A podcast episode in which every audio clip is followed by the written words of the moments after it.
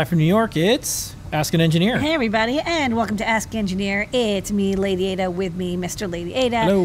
And we're here at the Adafruit Factory in downtown Manhattan, where we do all of that manufacturing that you just saw. The advanced manufacturing, it's here, it's happening. We're doing it. Electronics and goodies and more are all tested, shipped, manufactured, shipped videos, video tutorialized, coded, and packaged, and everything here. Um, but people are, are at home uh, snoozing safely in their bed while we are going to do one hour of Ask Engineer, um, the only and longest running live engineering I think so. show with advice at the end. We got Yeah. uh, tons of stuff, including some it's not out yet products, videos, retro, um, not quite everything. chip shortage, but close, uh, and more. Yeah, a little bit of everything tonight It's like a like a bento box of delicious electronicsy goodies. of goods. So let's kick it off. What's the code? What's on tonight's show? On tonight's show, the cold is the code. Cold. Cold? yeah, it's gonna get cold. It is cold Um, it's gonna get cold if you don't use the code. Uh, Multiplexer is the code. 10% off in Adafruit Store all the way up till 11:59 p.m. or until I remember to turn off the code. We had some live shows. We'll talk about the show and tell. We just finished that up a few moments ago. We're going to do some time traveling, look around the world, makers, hackers, artists, and engineers, news, and more. Some events coming up. Talk about those. Chip shortage. Um, you know, sometimes we have new chips that are uh, not available, and then sometimes we have some repeat customers, or not customers in our case. we'll talk about that tonight some retro tech that's right we have a lot of interesting photos that we're going to share from consumer electronic past.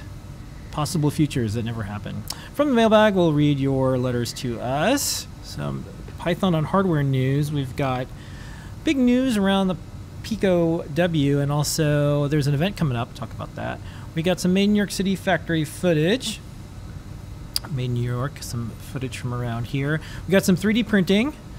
We've got Eye on NPI this week. It is Sorcom. It's brought to you by DigiKey. We've got new products. We've got Top Secret. Going to answer your questions. We hang out on Discord, adafruit.it slash Discord. That's where you want to be to ask questions towards the end. You can join all 35,000 of us anytime, 24 7. But towards the end of the show is when we answer questions. All that and more on, you guessed it, Ask an Engineer. Ooh. Okay, Lady Ada, so pay some bills. Code is multiplexer. What do they get when they start loading up their cart? We have the freebies all back. I know everyone was waiting for all the freebies, but um, $99 or more, you get a free Proto half size breadboard. Uh, this lovely white PCB looks just like a breadboard, and it's great for taking your projects and making them permanent. We see them in uh, guides all the time. So Yes. people post projects, it's like that's a Perma Make your projects permanent-ish. Yeah, and it's just like a fun little freebie. Put it in your put it in your desk uh, drawer, desk drawer. You'll use it eventually. Yes. Uh, 149 or more, you will still get a pink PCB KB2040, an RP2040 based microcontroller board with castellated pads, USB C, STEMMA QT, lots of flash memory, um, and it's ready to be used for all sorts of projects, not just keyboards, but it does do a very good job at keyboards. Um, also, a good Pro Micro update if you can't get Pro Micros because there's no ATmegas. Nope. We'll talk about that soon. We'll talk about that soon. One ninety nine or more, you get free UPS ground shipping in the continental United States. Very handy if you want to make sure that your stuff gets there and has trackable insured shipping. We have the little. Do you want to go the overhead? We'll show the little truck. Well, yeah. You know, I was uh, organizing some Your stuff. stuff and you Meep, have the truck. meep, Meep, meep, this is what you want. Yeah, and this is actually a real. This is like a real. If you Yeah, you if you pull, pull it back. Oh no, you you you. Yay! Look gross. Okay. Anyways, thank you. And then two ninety nine or more, you get uh, Circuit Playground Bluefruit. Uh, we're still out of the Circuit Playground Expresses. Uh, see see previous note about chips not being available. Um, we do have the NRF 52840s. This is a Bluetooth low energy Circuit Playground Express. Uh, it's great. A Circuit Playground shape board. It's got sensors and buttons, and BLE works great with Circuit Python uh, and Arduino. And there's even a little bit of MakeCode support. Okay. And uh, just a reminder if you're looking to get Raspberry Pis, we usually do a drop on Wednesday, Thursday, sometimes Fridays. Make sure you have two factor authentication. And uh, I don't know if the, the folks that have been trying to get around stuff like this so they can sell things on eBay for exorbitant prices, but uh, we found a person who was trying to buy lots of Raspberry Pis. They succeeded a couple times, but we caught them, and now they can't buy Raspberry Pis. So that means there's They can't some- buy nothing from us. So that means there's more Raspberry Pis for others. We're always looking out for you. Yeah. So. Um, you know, we were debating today. Do we tell the person that, hey, we, you know, we caught what you were trying to do. Good try. Um, or do we just not tell them and just have them waste a bunch of time and be frustrated? Um, I don't know what I'm going to do yet. But, uh, anyways, uh, we're constantly updating our systems and more. There's automated tools, there's bots, there's a little bit of everything and everyone trying to buy things that are um, scarce and then sell them for giant prices. Uh, we didn't raise our prices. We didn't um, do anything other than try to make it fair for all the makers out there who need Raspberry Pis for the project and other parts and more. So we will keep at it. Better luck next time, dude. Live shows. We're doing one right now. This is live. Yeah. It is. Um, we had our live series of shows. Um, there lots of things that we do each week. Uh, show and tell was just a few moments ago. Super fun. Yeah. Lots of keyboards. Yeah. Um, Pumpkins? yeah, Melissa showed off. I think this is, uh, you know, I have to pick a favorite each week, and they're all my favorite. Um, but I think this week, the one that, because we're going to show Noe and Pedro's video with the ear, and we saw JP's um, keyboard. Uh, Mark had some pumpkin updates. Uh, so this week, my pick is Melissa's project. So one of the things that's really hard to convey to folks is like, what is this machine learning thing? Because it's a lot of nonsense. One of the projects and one of the demos that we have shows some of the fun capabilities, and there's a lot of projects, and it doesn't have to be connected to the internet because sometimes that stuff gets creepy. So this one is using our Braincraft hat, and uh, now it's on Bullseye. Is that the name of the, Yeah, the update to Raspberry we Pi? basically 64-bit Bullseye is now supported, It's so it's going to be a little faster. Yeah. And it's the latest Raspberry Pi. I mean, it's just you know Linux is what it is. Whenever there's an update, and there's a lot of updates, um, things maybe stop working, and so we have to go back and readjust them. But um, Melissa got the latest version up and running again. Yeah. So one of the things you can do is load it up, and you can. Uh, one of the things I like to do is uh, hold it up to like some Wikipedia pages of like animals. It'll be like zebra and panda, and you can also show it at household objects, and it'll recognize it. So watch the video, and it's a really neat example of what machine learning can do. And it doesn't have to be connected to the internet. That's kind of the whole point on the edge, as they say. And uh, one of the things that we were talking about, I think it'd be kind of neat to put. Uh, this in like a stuffed animal or something like a teddy bear because you can have the text uh, pipe out and talk and you can even have a little servo Yeah. do stuff so anyways you can make your own teddy ruxpin for those Yeah, just we designed the Braincraft. You know, I like really th- thought about it, like what what kind of projects do people want to do and make it so it's extensible. Yeah. And we actually still have some in stock. and, and that goes with the make robot friend not robot enemy vibe which is what we're all about okay uh, next up from the desk of lady ada on sundays we do the desk of lady ada we have part one and part two what did you show off in part one this week Okay. Oh, it was it was lcds galore It's a it's a long day. There was a lot of TFTs. Yes, we got um, you know TFT prices have come back down to be a little bit more reasonable, uh, which means that we got a lot of samples for TFT alternatives and some uh, like capacitive touch versions of, of TFTs. Um, and so we uh, went through and we showed them off all the different sizes and interfaces and connection methods uh, that are so popular with um, with uh, TFT displays, both small and up to I think we had a 10 inch display as the largest one. Okay. And then we do the Great Search. Um, and that's where Lady Ada uses her power of engineering to help you. Yes, you find the parts that you need. What did you help people find this week? You know, it's funny. This was one that I didn't realize. I was like, I can't believe I haven't done this before. So all of our Raspberry Pi bonnets and um, you know hats use this standard 2x20 connector. Uh, and we really like the SMT version because we don't have to use a selective solder machine. Um, it gets placed by hand or pick and placed if it's on uh, tape and reel, and then um, it goes through the oven. So it's a really great way of making accessories for the Raspberry Pi um, that are no solder. Like people can get them, they just plug them right in. And uh, so I showed how to find um, them in stock at DigiKey, and we found a place has a whole bunch of them. Uh, it does have little nubbins, but otherwise, uh, it's a good alternative if you want to um, make Raspberry Pi hats that are solder free. And I think that's kind of the future. Like, people don't really like to solder. Okay. And then on Tuesdays, we do JP's product pick of the week. Here is this week's highlight. It is the TCA 8418 keypad matrix driver and GPIO expander. Here's an example of using it with telephone style keypads. I decided to solder the board, four columns and two of the row pins, and then the extra two I have running since they're on the other side of the board using wires there. But that gives you this sort of neat little keypad that you can use for different projects.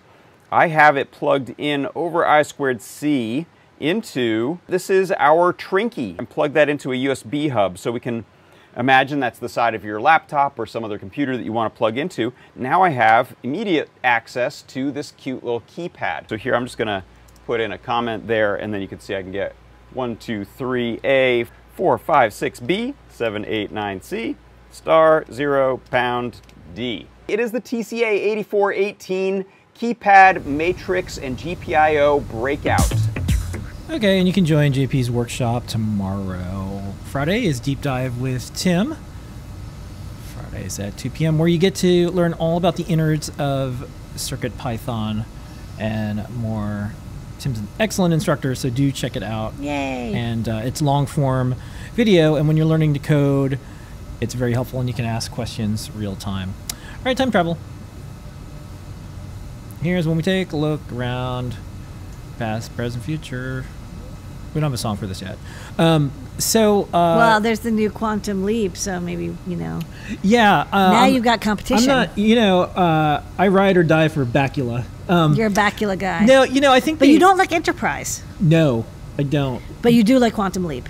I did it back when it came out when it was Bakula because they they they it, they had a moral message, and it also uh, was trying to writing so, writing some wrong. I think the latest Quantum Leap uh, missed a huge opportunity, which is it could have like had 80s themes and 90s themes. And It could have been like you you know they downloaded into like one of the Corys.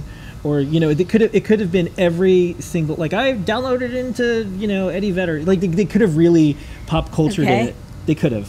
I thought that would have been neat, but I'm sure it's a nightmare with all the rights that you need. Like there was an old show WKRP in Cincinnati, and I don't think they can play it anymore because it used to be about radio and records, and I don't think they can. They Oh, can you think they get clearances? I, I think not anymore. I think this is They're not valid, This is yeah. this is a problem. Anyways, um, see that was like time traveling. So um, we're gonna be figuring out if we're gonna just bump AdaBox, uh, the next round of them to 2023. Uh, we still have a little bit more time. We might try to get a holiday box out, but we'll let everyone know. And this will be a time that we send an email if we do that. Don't worry. Um, we still have everyone signed up. We don't charge until we ship. And one of the things that we would be able to do is get to the ones sooner. So it's getting to the point where we can get like 5,000 of something. It's just hard to get it all at once, and AdaBox requires it all at once. So um, stay tuned. We'll know probably by the end of the month ish. Um, but you know, in an ideal world, when we can get more things, we have a Halloween box and a you know holiday edition box. So what we're thinking is it might just end up being um, next year all four boxes, but we'll see. We'll let you know. That's the update for that. So other time travel. Um, this is uh, kind of like a um, site update thing, but I don't know what to say. Um, I put it in time travel. So back in the day, I used to do vector graphics, and our team was like, "Hey, we have videos on our site. Wouldn't it be cool if we did animated SVGs?" So if you go to our website, um, that's an animated SVG, and, No. and I zoom into it quite a bit. I wanted to do this as a, I, I screen captured it as a video because I just wanted to show, like, you can see how the the photos are pixelated, but the the animated SVG is the animation is, and it's not a GIF, it's not gigantic, and it's not a movie. It's an animated SVG. Works across all browsers. We tried it on a Raspberry Pi, tried it on a bunch of different things, and it worked. So um, I thought what I would do is um, go over and just show you on the website. And this is kind of like us trying to like just. I know there's you know some websites have probably probably have done this, um, but I wanted to show that we're trying to push the boundaries of you know some of these new tech frameworks and more. So this is on our site right now, Okay. and uh, you can see um, Yeah. it's here, and like Yeah. do a, do a page weight of it, or, or just uh, you know poke around, um, and then you know here when you when you when you zoom in, Zoom in. you can Enhance. see see how you can see this gets blurry, but then you know this stays sharp, and it also it, it stays the right size. It always resizes because it, it's SVG. It's vector. It, it can, yeah, it can. Oh. So let me uh, boop, boop, boop, boop, boop, boop, boop. So anywho, uh, check it out. It's kind of cool. We like this stuff. So we're playing around with that. Um, next up, uh, in time travel land, uh, Hackaday, my old job. I have nothing to do with this right now, but so that's my disclaimer. Other than uh, Adafruit's a media sponsor for SuperCon 6. It's in November, and we're going to be a media sponsor, which means like we talk about it, and then we're going to uh, send them uh, some uh, sponsorship money, and then we're going to send them uh, something for the goodie bag, I think. Yeah. So it's the 2022 Hackaday Super Conference. There's a lot of folks that we know that are going to be there, so check it out. Um, and then we have a new um, Adafruit Learning System weekly update. And this week, so every week when we do something really cool and interesting in the learning system, or we pick a guide or something going on, um, especially features, we talk about it. So this week, um, our favorite new guide was uh, kind of busting the myth.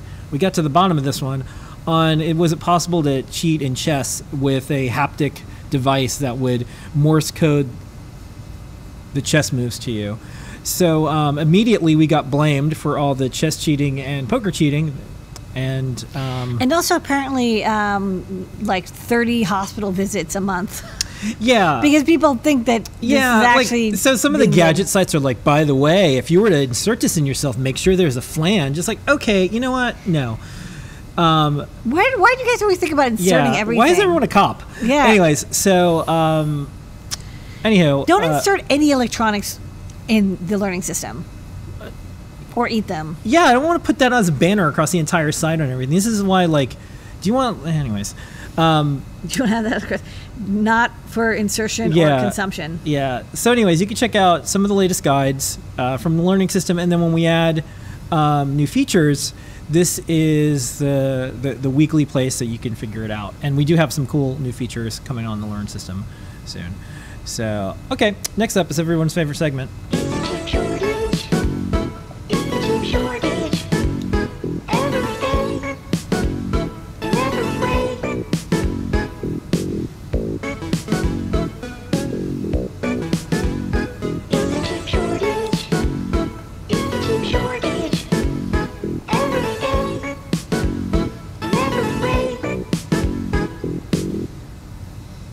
Okay, so um, the current winner, the weekly champion of not delivering chips to us is Microchip. Sorry, Microchip. I mean, I, there- don't want. I'm not dunking. we are getting some, but it is it is. there are some that they they're they're they're, they're leading the pack on consistently not, Not being able leading to the pack. I'm not leading the pack. So here's the one that we're not going to get for two years. SAMD51. the 751 G19 two year lead time. Um, this is getting a little bit ridiculous. Um, but you know, I, I saw this because I got a notice from them. You know, we do have orders booked, but um, what's interesting is is many other chips that we were unable to get are are now available, and it's I think interesting that um, the microchip chips, especially like the SAMD 21 and 51 and some other components, um, the lead times are still stretching out. You know, basically Yeah. three years total from the beginning. So not sure what's going on So there. here's my question and suggestion. So wait, I'm going to make a suggestion, then I'm going to ask you a question. Yeah. So okay, it says alternative product inventory. I'm going to get to that in a second. But There, well, there wasn't any. Yeah. Yeah, but here's what I think at this point. I think Microchip should, you know, they're on social media. They have all the same tools we all have. Just say like, hey, here's here's where the chips are going. Here's why it's two years away. Here's why they weren't That's- available. that's really At- long. At, this point, so like, yeah, we all kind of like suffered through the last couple years. It's coming up on like year three now. But at this point, you know, we're kind of getting chips from everybody else. So it would be interesting to know is like, is it automotive? Because that's the first thing we heard. Is it something else? Is it military? What is, Is it, it? Well, I mean, there's some chips that have definitely got end of line because they're like, look, the Yeah. the fab isn't using this process anymore. I could get that, but this, Yeah. I don't, I don't completely understand the two year all, all lead the ex- we like anything is okay. There's After just two year lead time, there's just no information, and so that's it. So just getting back to something it said. This is my question for you, Lady, as our public service. If you were designing something that used to use a SAMD, um, what is these? 51. 51s. If you were using a SAMD 51 in the past, what would you use instead right now? Well, it's not a complete identical, you know, matchup, but um, the RP twenty forty is the closest thing, and it's it doesn't have as many peripherals. I mean, the, the microchip SAM fifty one has great peripherals, but at this point, you know, you can pretty much get the ESP thirty two. And you can get, you know, family of chips, and you can get the RP twenty forty, STM thirty twos. Even I'm starting to see. I'm starting to see. So I see just said that in some. the chat. The STMs are coming in. I'm actually starting to see like STM that F have- ones. I would have said the a few- STMs were going to be the ones that were going to be the laggy would. ones. I thought but- they would be the laggiest, but actually the STM F1s and F4s and F3s, I'm starting to. s- I'm starting Yeah. to see them come back into existence. We're still getting some teensy, so NXP Freescale is able to get some parts, but like. You know, I'm getting chips from Analog. We got you know the AD chips and Maxim. Yeah. I'm getting parts in. I mean, those are not microcontrollers. They're, Here's they're the other chips. thing. Nordic has never had. Actually, If- Nordic has been able to supply almost consistently throughout this entire If Microchip's shortage. watching this, just send us a video. We'll play it on chip shortage, or you can send us a reel and we'll put you on the real world. We have a segment. At STM32F7 series, though, you're still screwed, Okay. and a lot of FPGAs are still screwed. But the the I'm actually shocked. So I, you know, the STM, if you can use the STM32 F4 series, there's a lot that are very compatible with the the microchip. Um, but yeah, the, unfortunately, right now, I think the the the thing I'm seeing most people do is just go straight to the RP2040. Reason 137 that we did Circuit Python because the core can go across all the different processors because there's a lot of different ones that are out there. It's a bummer 'cause I really, aren't really- available and a lot are available. I really, really love and loved the Sam. When the Sam 51 came out, I was just like, this is my favorite chip. And we made so much hardware with it. And, you know, I'm just, Yeah. it's a little crushing. Okay, so tune in next So- week. Um, maybe we'll do microchip again, but uh, whatever is available, we do real world, and whatever. I just wanted to do warn people that there is some, there's, you know, I'm seeing some ATmegas, but there's still, this was still a, a little shocking. I was like, two years, really? And that chip shortage.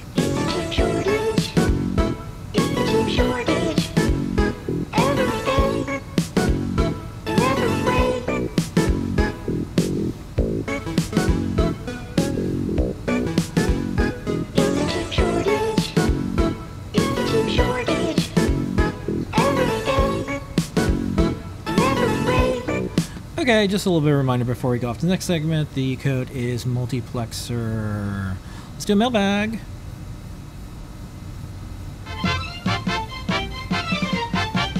Letters. We get letters. We get tweets and we get emails. Your comments via RSS. They are All right, this week, this email that came to us says, just thank you for quick shipping and awesome maker parts. We'll be back maybe a lot lol. Keep up the awesome work, all of it, the products, the custom boards, the drivers, and programming, all of it. You set the bar and rock it doing it. Thank you. Cool. Next up, retro. All right, so uh, we have a bunch of photography and videos of retro hardware. So let's take a journey. And uh, before I tell anyone what this is, guess what this is in the chats. And then at the end, I'll tell you what it is. So you'll have a few seconds. But is this from the future? God, it looks like a rendering. Is it from the past? Is this one of those dolly things that says like 90s console that never came out? This looks like something that's um, like a, like a Is it a cable box? It's a rendering from like a 1980s like demo reel from like SIGGRAPH. This is like SIGGRAPH 92 the era. new SGI. No, like, Yeah. it's not the product. It's like literally the thing that's rendered. Yeah. Look, it's got RF output, so that does date it. Yeah. So let's see if anyone knows what this is. Even I don't know what this is. But this is this is by the way some incredible 80s style. Yeah. I mean, this is. This is like Lawnmower Man kid's toy. All right. I mean, it's it's the it's the thing that looks like it's like a handheld joystick. It's got like these Yeah. flanges on it. Like the flanges are totally unnecessary, Yeah. and the grid, you know, the gridding is like a very um, All right. Lawnmower so, Man. So here it is. This is a future that never happened. It's called the ViewMaster Interactive Vision. Uh, this was introduced in 1988 and released uh, in uh, USA. It came with Sesame Street games and it featured the Muppet Show characters and a Disney game, Disney Cartoon Arcade. It went on sale for $120 and uh, that was 33 years ago and it came from Viewmaster Group. Who's Viewmaster? These folks. These could this could have been our future where Viewmaster, and if you think about it, why isn't Viewmaster making VR goggles? Why aren't I they know. doing? Why aren't they doing? Um, you know, why aren't they meta? So they had games, but then was it Like- ever sold? Sold? Like people actually bought it? they had no? Kermit the Frog, the Great Gonzo, um, It actually reminds me a little bit of that. What's that robot friend you have? 2XL. The two said like because it's like it's VHS, so it's like it's a video 2XL. Yeah. So, anyways, um, Incredible. look at this, and that's retro.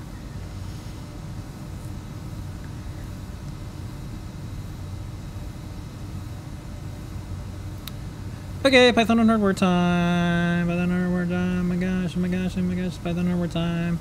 Okay, we're going to do this in two parts, Lady. First, you're going to talk about what's latest and greatest with Pico W, and then I'm going to talk about an upcoming event. Okay, everybody, it's it's that time. You've been waiting. You've been bugging us, and now it's time for you to uh, step up and try out the latest uh, builds for Circuit Python. Um, we have a couple builds that are after version 8 beta 1 and i know beta beta 2 is being worked on and probably will be released in the next couple days we now have tls support as well as private certificates um, and pri- sorry uh, self-signing and and private like client-side certificate loading support for the Pico W. So uh, the only thing that doesn't work is making a HTTPS server, but that also doesn't work on the MicroPython. So we're not too worried about it. But if you want to connect to services with TLS, which you should, if you want to um, use MQTT, if you want to use NTP, if you want to use requests, if you want to do anything on the internet with the Pico W and Circuit Python, now is your time. Adafruit IO works. We got a demo of that uh, tested. Liz uh, checked it out, and uh, we're working on getting the Azure demo working. Uh, there's some some typo or something, um, and we're going to add some documentation. But if you have used the ESP32 series, um, that same code is going to work on the Pico W, and uh, you get all like 320 drivers. Um, you get all the example code. People should be able to take It our projects and works, and now it's online. It's yeah, now it's online.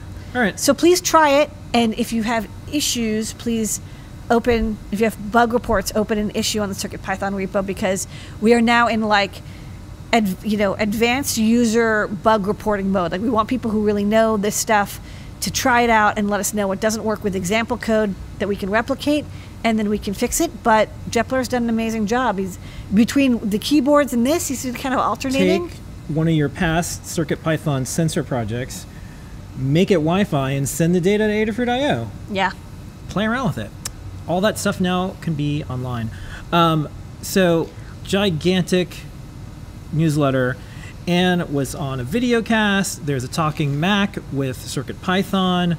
Um, tons of There's new the shows. or project. yeah, there's a bunch going on RG matrices. if it blinks, if it charges, if it lights up, If if it's Lars- a sensor, if it talks, If it's a skull. it's powered by Python. So um, there's also a bunch of events coming up, but this week, the event that I'm going to talk about is the one that you're going to be doing, Lady Ada. So, oh, Espressif DevCon 22. I gotta do that. You gotta do it. um, it's it's online, and it's October 19th to 20th from 10 a.m. to 8 p.m. CEST time, and they have a bunch of stuff going on. Um, you'll be able to ask questions. You'll be able to hear speakers. It's the first official dev conference made by de- developers for developers. It's a two-day online conference that brings you all the stuff from Espressif. Um, you can look at the website, and of course, the reason we're talking about it. Well, we talk about it anyways, but Yeah, we talk More about. zooming on. I'll be talking about you know Circuit Python 8. uh, A big part of it is adding support for ESP32, the Wi-Fi workflow, which I'll be demoing. We have a guide for it, um, and also just showing off all the different hardware we have, uh, why we are using Circuit Python, um, some of the benefits of using that for your IoT projects, yeah. et cetera, et cetera. Um, and then, you know, I'll just toss in one note here. Um, the person who, uh, thank you, uh, who said the following. Someone nice. Getting CircuitPython 8 on Pico W is 30 seconds and awesome. The hardest part is just dragging the UF2 over. This is so cool. I know, you have to hold in the 30 button. seconds you're doing like internet. all of our and it's like we want to make it so whether whatever you know you're using E ESP32, S2 or C3 Yeah, or and whatever. this is all live stream by the way. This is going to be all live. Espressif, you're all works. to you're gonna be able to to, to read all and see all this stuff. So, anyways, um, this is delivered this newsletter to your inbox every single week. Go to adafruitdaily.com where you sign up. It's completely not related to your adafruit.com account. Separate website because we don't like spam either. We don't give out any of the email addresses. We don't do anything like that. That's why we have a separate site. Okay, open source hardware time. It is open source hardware month, Lady Ada. And on Is that so? Oshwa.org, they have a list of things if you wanted to have your own event, do's and don'ts, on open source hardware for the month. Um, I was interested to see um, how we're doing as far as How are we doing? as open source hardware projects. So there is a total of um, let me zoom in here. Yeah, zoom in here. 1,880 projects are certified open source hardware. Okay, get close to 2,000. and if you look at Adafruit, type Adafruit, Type beta fruit. we have 522 a little over 27% of all of the open source hardware projects are from adafruit and so even though we get mean emails from dudes who say i don't think you're open source at all i've heard that you've you've used windows or something so there's there's dudes like that but um, if you want to certify your hardware and demonstrate show your intention you can do things like certify it. So that's what we do. So every single one of these that we've submitted has all the files all the source code all those things. We're currently um, in the number one position of companies. So if you want to support companies that do open source hardware you can buy stuff from Adafruit. That is, um, you could And say, we're adding more every week. yeah, you could say I'm going to support companies that do open source software and hardware, and then you can go to the Oshwa site and say, well, which ones do that? And then you can look up us, you can look up others, and see who does. I guess who doesn't too. Okay, next up. Um, speaking of, we have over 2,745 guides, Lady Ada. What's on the big board this week on we'll, we'll get to 2750 by next week. Okay. Yeah. a lot of updates. Arduino Circuit Python guide. Um, Liz spent a day and went through all the feedbacks, fixed a bunch of typos, and reviewed the guide, and updated it for some uh, recent Circuit Python improvements. Um, the t- 120 by 64 OLED Featherwing guide. So we keep telling people it's a Featherwing. You use it with a feather. You put it on top of a feather. That's what it's for. And then people don't listen to us, and they're like, anyways, I'm going to use this as like on a breadboard or as a STEMMA QT accessory and um, it's really not designed for that and it was it was really not meant for that but people do it anyways and so we wanted to update the guide to tell people how you could do it if you wanted to um, you do have to wire up the reset button. Uh, it's not it's not optional um, but people don't realize they don't realize that like the STEMMA QT is, is a client side. It's not the you know it's meant to go out not go in. But it, you you can use it. We'll just tell you how to do it. Um, Liz wrote a, uh, she's writing a couple of PyLeap clue projects uh, for a clue pack that's coming out shortly um, and uh, for workshops. And this one is how to make a custom badge. Uh, and then this uses, this uses PyLeap and Glider. So what you do is PyLeap is how you download the project, but then of course you want to customize the badge, right? You want to have it have your name, uh, you know, where you work, maybe a description of you, your pronouns. Um, you would then use File Glider to connect and then like live edit over Bluetooth um, your code. So this is kind of neat because it's using two apps. Okay. Next up. Um, we also got an update to the i Shootout uh, guide. Uh, Phil B every year looks at all the digital eyeball projects uh, available. Um, and this year, I think he looked at the uh, werewolf there's like a werewolf with LED eye or uh, TFT eyes, and he just sort of showed how they did it and how it's not nearly as good as his code, um, basically. So check that out. And then using servos with circuit CircuitPython Arduino, this guide got whippered. It got snapped. Um, you can now use servos within WipperSnapper, uh, and Eva kindly added a new page to this guide on how you can um, use servos with WipperSnapper. So there's no coding at all, and you can control the servo and automate it with uh, WipperSnapper actions on Adafruit IO. So a great internet connected motor. And you had two new guides. The uh, in addition to that clue guide that Liz did, human ear iPhone case from Noe and Pedro. We always do weird, creepy projects every year. We'll show the video. And uh, Matt D, uh, who is a contributor, um, wrote up a feather freezer door alarm. Uh, Matt works at a um, not works volunteer. Well, I don't know volunteers or and Sounds or like works pantry. at a food pantry and made them a freezer door alarm in case the door uh, actually didn't get Yeah. closed, which could uh, ruin all the food inside. Um, just showed how to do that with uh, uh, sensors and electronics from Adafruit.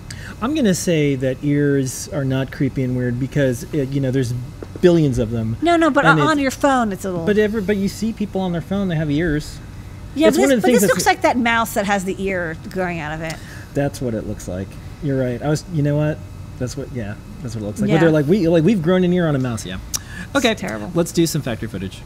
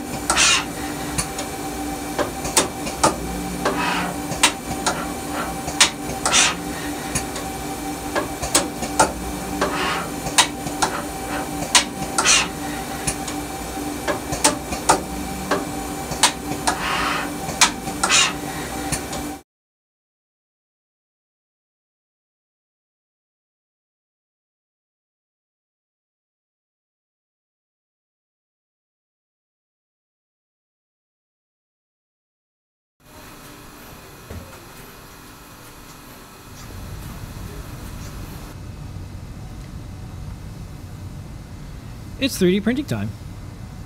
So we're gonna do two videos back to back. We're gonna show you that um, that not creepy ear. Ear.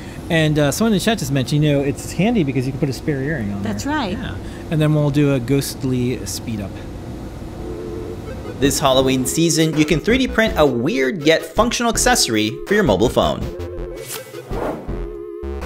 Turn some heads and raise some eyebrows with this 3D printed earphone case. This is actually a useful add-on for pop sockets, so this provides a better grip that's both ergonomic and slightly creepy. Pop sockets allow you to rotate your phone while holding onto it, and it doubles as a kickstand. The ear add-on can be attached using your favorite adhesive like double-sided tape. This flexible filament is designed for prosthetics and comes in a variety of skin tones. The ear and phone case are 3D printed separately, so there's no need for support material. Our pop socket came with a sticky backing that adheres really well to the TPU filament. You can get the files for free by heading over to the Adafruit Learning System. An additional cover goes over the base of the pop socket to make it match the rest of the phone. Then the handle can be press fitted on top. Now we can add a piece of double-sided tape to attach the ear. Because it's flexible, you can add some personality by accessorizing the earlobe with an earring. The phone case features a cutout for the camera array and the edges grip over the screen to provide protection. We hope this inspires you to get creative with flexible filaments to make weirdly practical projects.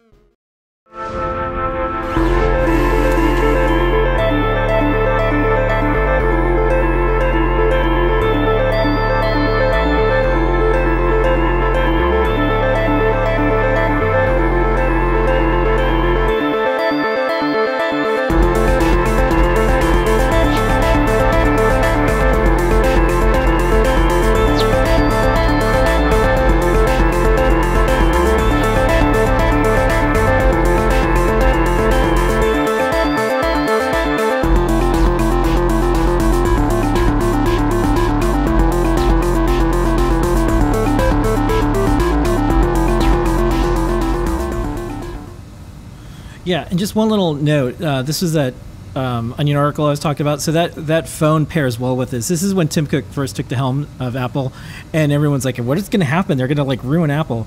And it was like interim Apple chief under fire after revealing grotesque new MacBook, and it says um, it says you can regularly douse it with lye to keep uh, the odor down, and then um, you could you could feed this the hideous new device. Um, and you could feed it uh, CDs at the time, and so uh, Yeah, and it anyways. sweated. Yeah, it has its own digestive system. so, anyways, uh, that's how we're rolling here. Don't forget, you can learn how to make all this stuff and more, including ears for your phone, every Wednesday at 11 with Noe and Pedro at 3D Hangouts. Okay, let's do Eye on NPI.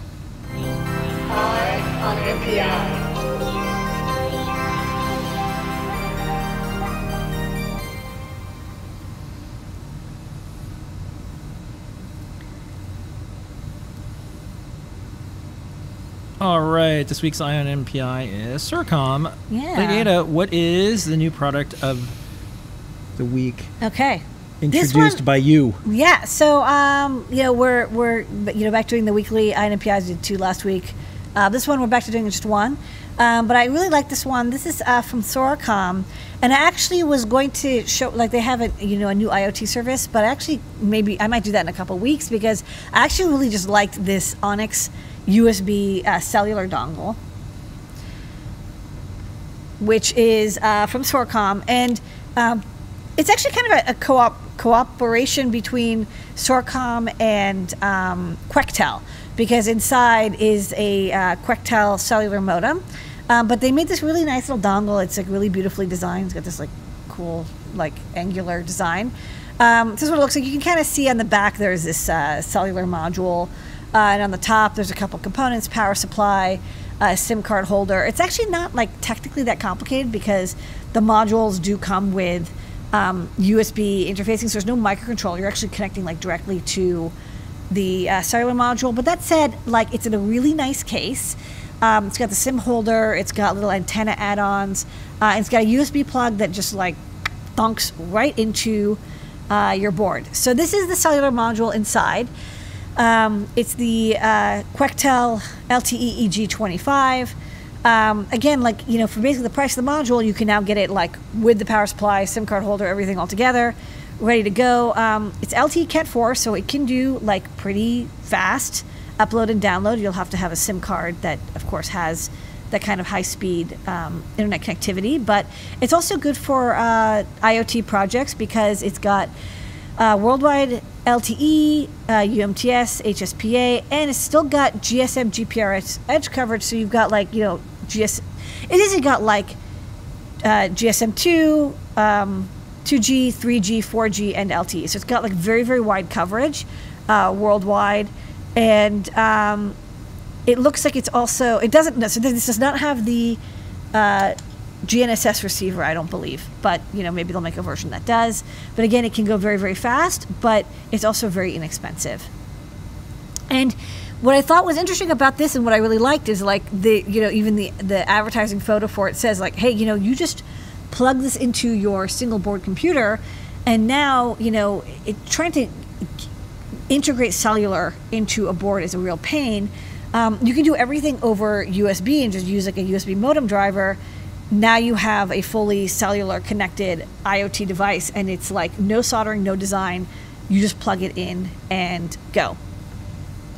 Um, so I actually got this set up and working um, on my computer in like 15 minutes or less. It was really easy. So when I bought it, it actually came with. Uh, I also got the Soracom uh, SIM card, which I think is a, a, global SIM card. Check about you know how many messages and how many megabytes. I think this is actually IoT based, so it's not like for data streaming video. It's for like sending data MQTT. Um, you register at Soracom's website. You do have to add a credit card, so you know do that. Once you've registered, um, you know you you can now activate it within your console, and there's this whole control console. What I thought was interesting in addition to this is that there's also, um, for everything that they do, you know, there's a web interface, but they also provide a backend CLI interface. So if you're using this to like deploy, you know, 5,000, Yeah. um, you know, whatever, soda can, dispenser, monitoring systems, and Scooters. like, scooters, um, you know, digital signage, whatever, and you and you want to manage them remotely, you don't have to use the console. You can actually automate everything um, using their CLI. And it's kind of something I noticed is that there's there's always an easy way to do it, like using their web interface, and there was also an advanced way to use it that was more powerful, um, using scriptable tools. Uh, they do have multiple different dongles. Um, the only one I you know used is the Onyx LTE dongle. Um, one thing I liked is that they have the device manual, which I'll talk about in a bit. So you know the cellular modules are not just modems; they actually have a lot of stuff built into them, um, like an MQTT uh, peripheral or FTP, um, TCP/IP or HTTPS. So you don't even need to have the stack on the device. You can actually use the stack on the cellular module, not on the computer. Uh, and they have all that available, which is really nice. You don't have to sign an NDA, which like, I really dug. Uh, and then for Linux, it shows up as a COM port. It is a composite CDC. So on Windows, you, know, you have to install a driver. I'm on Windows. Yeah, I installed it. It worked. And then it shows up as a modem. And then you get the uh, three COM ports. Like again, I don't believe this has the, this one. I don't think has the NMEA, the GPS. It still shows up, but I, you, there's no data that comes out of it. Um, and you've got the AT port, which is the control port, and data. I think DM is for the data port, and then it also shows up as a plain like USB modem. And then what's nice is all I had to do is like turn on roaming, and then I just selected That's cool. the Soracom and like I unplugged Wi-Fi and I you know disconnected Ethernet and I was on the internet through the cellular connection. Uh, cellular connection. So it's not easy. It's really fast, um, very simple, and so you know, especially with silicon shortages, if it's like you want to add cellular connectivity, but it's impossible to get cellular modules, or they're constantly changing, or you know whatever. Don't make a custom board. You may not even need an M3 module. Just plug in USB. It's just it just works and it's plenty fast. Uh, for Linux, uh, what I thought was really nice is they have like a shell script that is for Raspberry Pi, and you know you basically, um, you know, it's very you know, I think they borrowed this like we did from uh, Pimoroni, where it's like you know setting up something takes so many steps that it's easier just to give somebody a shell script, tell them to sudo curl it, um, and run it, and uh, it'll install everything, and then you basically have. Um, an interface that is basically you know internet connectivity, but again through the cellular module. It's like the easiest, fastest, no solder way to add to single board computers. And if you have a Windows running single board computer, you use the other driver. Linux single board computer, use this. Either way, now you've got uh, worldwide connectivity. And um, I did check the AT port, and like you can absolutely use it. And you know, yes, that's the ICC ID, but don't worry, I'm gonna I'm gonna cut it in half in a moment, anyways, because I'm done using it. And um, the uh, you can you can use this with. Uh, they had a really nice um, tutorial uh, that's linked that'll be linked from the blog post where you know you can use it as a low level modem, right? So you you have a modem, and then you connect to the internet service, and then you have to like have all of your TCP/IP packets go through it. Or what you can do is you can use the built-in, say, MQTT client, and this uses a lot less data because you don't have this overhead, so it's going to be a little faster, a little less power, but you have to script each command in. So, for example, you know they have their own uh, MQTT demo here. Um, uh, they have a sorry MQTT um, broker on beam.soracom.io 183, which is MQTT port, and then um, you can connect to it, log in, and uh, also automate it with um, PySerial. So this is like a, a shell script, sorry, a, a Python script that uses PySerial. You can see it connects to the um, serial port TTY USB 2, which is created when you plug it in, and it just sends in like the raw data to publish to a topic, and then you know you can then use their um, their web interface to the MQTT broker to see the data was published. So again, you know if you don't want to use a a, a full TCP/IP stack because you want to save power, you want to save bandwidth, there's nothing lighter than just sending the raw commands. I mean, this is like it'll just do the bare minimum to send the data, connect, send the data, and disconnect right afterwards. Available on DigiKey, as in like you can really actually get it. That's why this is NPI.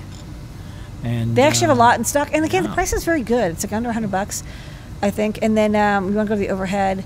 So this is what it looks like. Um, you know, it's got this. It's got this nice design. There's two antenna ports. Uh, you can connect to if you want to have a, a external antenna, um, and then this is the SIM card that goes in there. Uh, so you can use any SIM card. They have they sell SIM cards, uh, indicator modem, and then yeah, this is just USB. So it's, it's you know it's it's a very convenient, easy way, and um, you know so many um, electronic projects now are just a, a Raspberry Pi. You can attach whatever custom hardware or controller you want, and then it you know with internet connectivity so complicated, you want something that has like a full Linux TCP/IP stack to handle connectivity for you and reconnection and you know certificates and whatever, and you know remote control.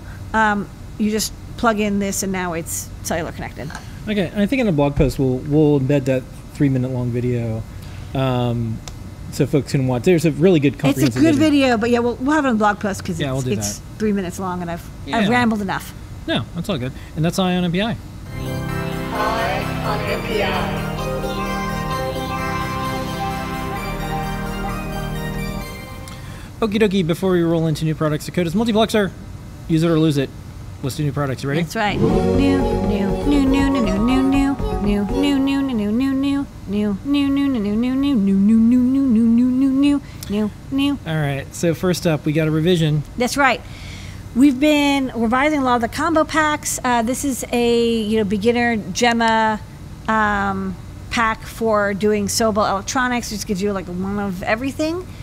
Uh, you can start with alligator clips and then um, upgrade to sewing with the nice uh, stainless steel conductive thread.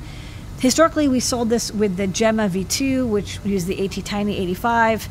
Um, sadly, you know, those the bit banging USB technique is is really not guaranteed to work anymore. Um, so we upgraded this to use the Gemma M0 instead, which is uh, Circuit Python compatible, MakeCode compatible. You can use Arduino and has a ton more memory. All right. Update. Okay, so this was the ultimate GPS bare module, which was product number 790. And um, the company that made this module, uh, which was the PA6H, was made by GTOP. They got sold or something, and they basically stopped making the module, and it was sad. Uh, but we did find a alternative company that makes a like 99% identical module. It's pin compatible. It's called the PA1616. It's it still uses the MTK 3339.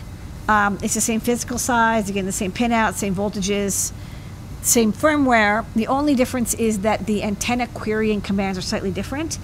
Um, and we weren't going to keep selling the module, but people were like, no, I, I use the module, I, I soldered the module into my designs. And so, um, in addition to selling this on a breakout board, uh, we're going to have the where the bare modules available as well.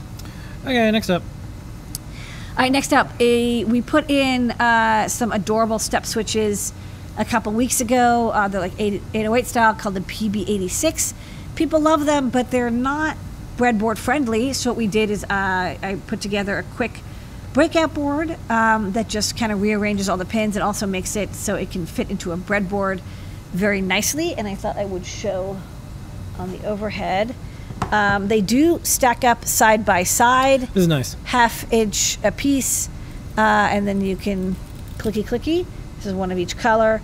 Um, you, you know you have to solder it in, but it's very easy. There's only six solder points, and then we give you header on both sides so that it sits uh, nice and flat. And then you have, you know, a couple solder, uh, sorry, um, breadboard rows available to connect the um, the LED negative, the LED positive. You'll need a resistor as well. The normally closed connection, the normally open connection, and the common connection. So the switch has three contacts. Uh, the LED has two, and then they're they're just duplicated on the other side. So you have two sets uh, to make wiring easy, and then yeah, they just go side by side if you want. Uh, so perfect for um, prototyping with these adorable step switches.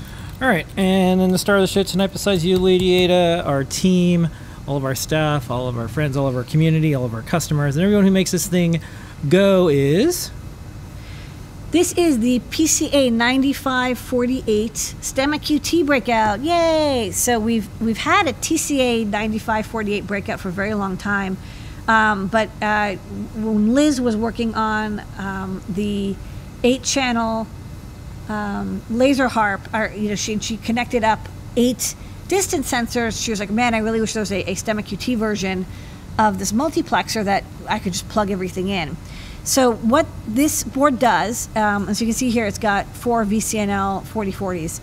If you are trying to connect um, I squared C sensors, you know that every I squared C sensor needs to have a unique address. And so sometimes there's an address jumper too, and like you can change the addresses, and you still have to make sure none of them collide.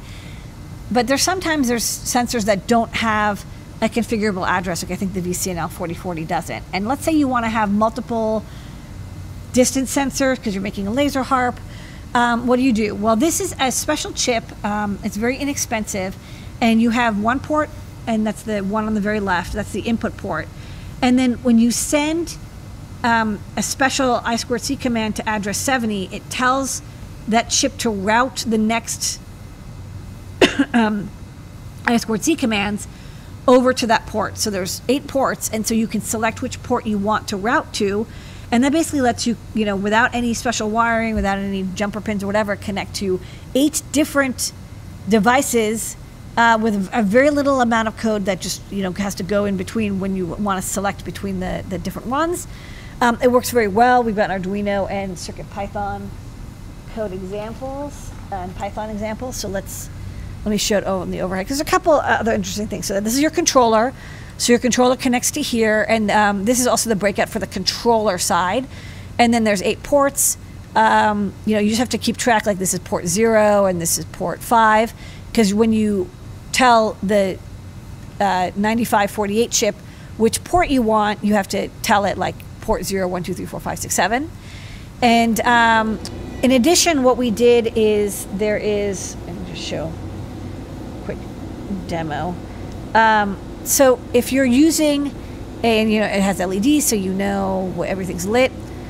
If you're using um, a 5 volt Arduino with, you know, STEMMA QT, you might want to level shift the um, output. Like all of our boards have level shifters on them, but if you're using uh, Qwiic or you made a DIY design, you might want to have 3 volt powered logic. So on board, there is a 3 volt regulator with 500 milliamps output, level shifter, and then down here is a little switch that lets you select the logic output for these eight ports. So even if this port's 5 volts, um, you can select these to be 3 volts just by uh, flicking the switch back and forth. And uh, this is 3 volts already, so you're not going to see any difference. Um, but I thought there was like, you know, we had a little bit of space left over, so I thought, uh, why not add a level shifter? Another thing to note is this is the PCA 9548, and a lot of times these are called TCA uh, 9548, and they're actually the same chip as long as you're using um, 3 volt or 5 volt power. The TCA can go down to 1.8 volts, but uh, it's also very hard to get right now. The PCA 9548 is otherwise equivalent. Uh, it uses the exact same code, it's the exact same pinout. It just only goes down to like 2.3 volts minimum. So for this functionality, it's the same, just in case you're like, what's the difference between the PCA and the TCA? In this case, there is no difference. They are drop-in compatible. Uh, so this should make it really easy to make, um, you know, projects that use a lot of different boards. Sorry, a lot of different clones of the same board with the same address, with one uh, STEMMA QT port and no soldering. And that's the new products for the week. New, new, new, new, new, new, new, new, new, new. All it's right. me, new. yeah, played by Chris Pratt. Um, so, uh, multiplexer's the code. Now you know why. Use that or lose it by tomorrow. Um, we're going to do some top secret. So, uh, go to Discord, start typing in your questions. I got a few lined up. But uh, we're going to do uh, some questions right after that. Let's uh, do top secret from the vault. yes. Um, here's this week's top secret. We have a video. All right, Lady what is this? Hey, I'm testing out a little prototype I made. Um, I showed this off on the last desk of Lady Ada. It's a Stemma JST PH, so you can connect like alligator clips or whatever, uh, to infrared, both right angle. You can actually see this camera picks up a little bit of that purple infrared effect, and also um, uh, vertical, so you get both directions. And then I have it hooked up here to um, a Metro Mini, and you can see when there's. Uh, Wrong pin. A3. When uh, an IR signal is sent out, this little LED goes off, and you can see it on the scope as well. And uh, here's my final silkscreen design uh, with Penguin, and I actually added a little slot. You can add an, an optional extra five millimeter LED if you like. So this will be handy for uh, making very powerful TV-B-Gones. Coming soon to the Adafruit shop. You want to do more top secret? Or I can show this. Yeah, I can show this stuff. We got more top Okay. So got uh, that board I just showed you off. It's you know our solderless infrared emitter, and it's got like the edge emitter, and it's got the top-down emitter. So that's kind of sweet. Um, that should solve some people's infrared projects. And then um, I QTFI'd the uh, Si 51. Sorry, 5350, 5351A clock generator. Um, we'll still sell our breakout because it has three um, SMA connectors, but this chip is no longer unavailable. You can now get it. Yay, Silabs. So uh, a good way to celebrate that is to make a STEMMA QT board. This is my green prototype. Okay. It's time for questions. All right, it lines up. We're going to speed around these Lady Ada because we're going to get to a bunch of them. Go for it. Okay, are there any RA8875 alternatives? Not really. It's a one of a kind chip, and Okay. it's probably going to be killed off real soon. I can tell that they're not going to be making it much longer. Are there any waveform acquisition drivers for any of the Circuit Python targets? Um, I would use an RP2040 with PIO and, and try to funnel it into SRAM.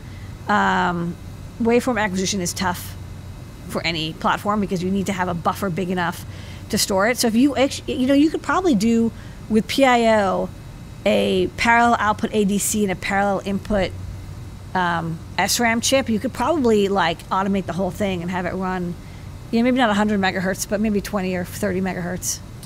Okay. Uh, next up, comment and an observation. Um, can you uh, store extra earrings on the ear project uh, for the phone case? Yeah, that's kind of useful. Um, next uh, question: How many pins with the 16-pin PCA multiplexer with the new 8-port multiplexer? Is it 8 by 16? Is that the math that would do it? Um, well, you know, there's, you can have three multi. I mean, you'd have to make sure there's no address collisions, but you- but you can have up to eight eight-port multiplexers, and then I think they mean 16 GPIO expander, which is not a multiplexer; it's a different thing. Uh, so yeah, it would be like eight times 16 times three times three. No, sorry, eight times eight times 16 times eight. So do the math. It's long. Okay. It's a fine structure constant, I think. Yes. Okay. Um, PyLeap for Android, what is the status? Oh, we're working on it. So we usually do the iOS version first because that's what the most people um, are using. And then we get all of the features and things nailed that we want to do. But we do develop in parallel and we're working in parallel. So when it's ready, you'll see an announcement on our site, and you'll be able to download and play with it. And uh, it'll have uh, pretty much feature for feature as the iOS version. When are you going to release the KB2040 Bluetooth? I want to untether my split keyboard. That's a good. Um, I you know I don't know how. I mean, there I know there's Bluetooth, you know, pro micros. Um, I could design one, but I, I, I don't I don't have any plans at this time. No time. plans. Okay.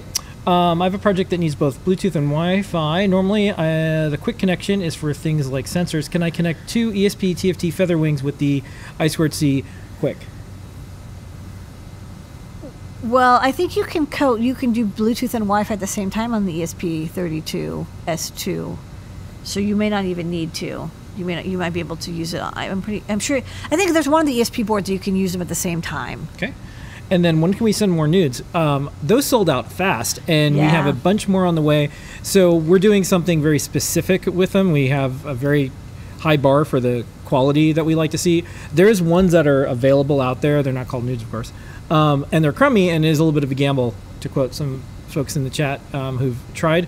So that's why we have to wait because these are pretty good ones. Yeah, we're. I mean, they're being custom made. They're being custom made, and we have QA, and we have a lot of things that. We Um, only want the highest quality nOOds. yeah, we, yes, only We want nOOds that we're proud of. the best. Okay, um, let me see if there's other questions that we can get. Um, alternatives, got that. Um, the uh, multiplexer would be awesome with uh, multiple I squared C OLED displays. Yeah. That'd be kind of cool. And that is the questions Okay. of the week. We're on time. We're at nine. Yeah, pretty much. nine, uh, Seven. Okay. Uh, special thanks to the community here, everyone in the chat. Thanks for asking great, great questions and hanging out with us tonight. Uh, special thanks to Takara behind the scenes and the Adafruit Slack doing a bunch of stuff, and then our entire team who helps put the show together and all the things to make us go. This has been an Adafruit production. We'll see everybody next week on Ask an Engineer. This is your moment of Zener. Good night, everybody. Bye, everybody.